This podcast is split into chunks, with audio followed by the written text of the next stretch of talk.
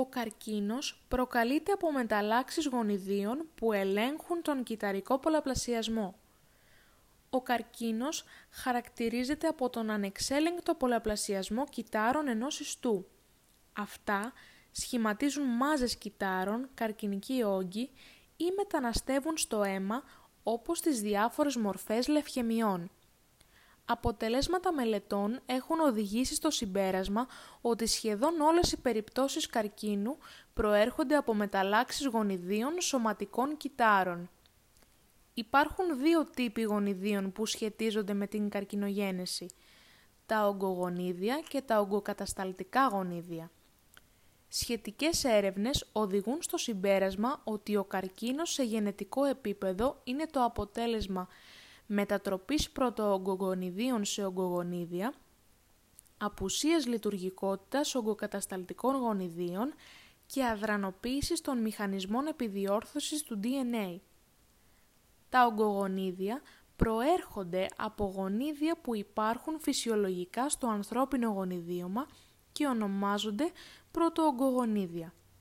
Για ποιο λόγο όμως το κύτταρο να φέρει γονίδια τα οποία κάτω από συγκεκριμένες συνθήκες θα οδηγήσουν στην καταστροφή του; Βρέθηκε ότι όλα τα πρωτοογκογονίδια έχουν πολύ σημαντικό ρόλο στη φυσιολογική λειτουργία του κυτάρου, ενεργοποιώντας τον κυταρικό πολλαπλασιασμό σε περιπτώσεις που αυτός είναι απαραίτητος όπως στην επούλωση τραυμάτων.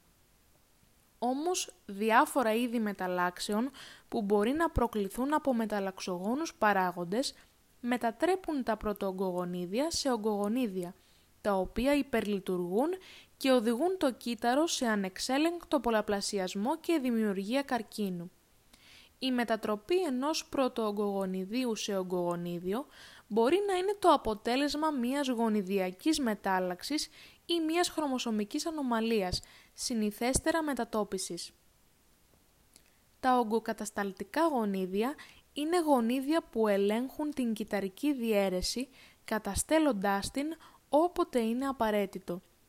Η αναστολή της δράσης τους, που είναι συνήθως αποτέλεσμα μετάλλαξης, κυρίως έλλειψης γονιδίου, αφαιρεί από το κύτταρο τη δυνατότητα ελέγχου του πολλαπλασιασμού και οδηγεί σε καρκινογένεση.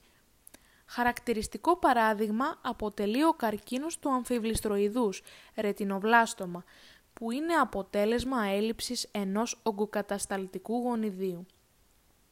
Τέλος, βλάβες στους μηχανισμούς επιδιόρθωσης του DNA έχουν ως αποτέλεσμα την αυξημένη συχνότητα εμφάνισης καρκίνου, τα άτομα, για παράδειγμα, που πάσχουν από μελαγχρωματική ξηροδερμία, εμφανίζουν πολλαπλάσια συχνότητα καρκίνων του δέρματος, κυρίως στις περιοχές που εκτίθενται στην ακτινοβολία του ήλιου, σε σχέση με τα φυσιολογικά άτομα.